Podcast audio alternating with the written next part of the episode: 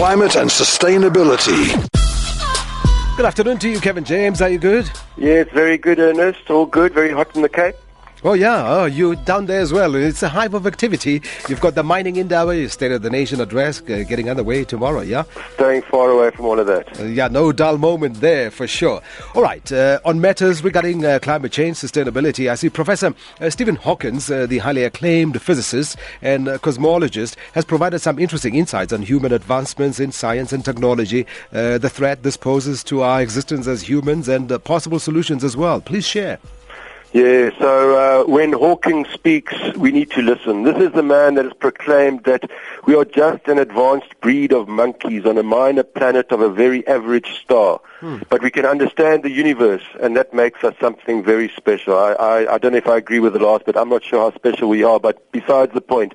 Now, Professor Hawking has reiterated that humanity's future is in peril with nuclear war, global warming, and genetically modified viruses being serious threats to our existence on this planet, and asserts that the need for our species to colonize other planets to ensure our survival. He reckons we are in a very tentative time right now as the probability of a disaster to the planet Earth in any given year may still be relatively quite low, but the accumulation adds up over time and will become a near certainty within the next thousand to ten thousand years, which we've got to consider we're going to be around for, given given how long we've been on the planet.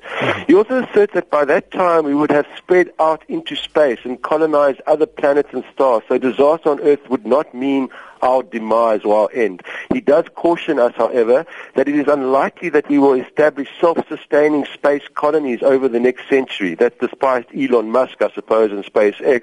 So we need to be very careful during this time to ensure that we do not experience a disaster. As with nowhere else to go, this could signal uh, the next mass extinction. So while it may seem counterproductive for this great scientist to decry scientific progress as humanity's most existential threat, this is not, however, this is not new, and he has done this many times before. For example, Last year, he and a thousand uh, uh, um, artificial intelligence experts they signed an open letter about the weaponization of robots mm. and the ongoing military artificial intelligence arms race among the world's military powers.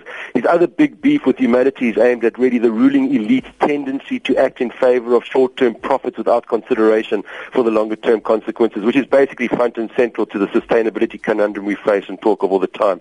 So Stephen Hawking is now 74 years old. Can you believe it? And was given a two years t- um, to live about 53 years ago when he was diagnosed with motor neuron disease. What a full and accomplished life this man has had, and we're very grateful to have had him around. No, we certainly are. Uh, uh,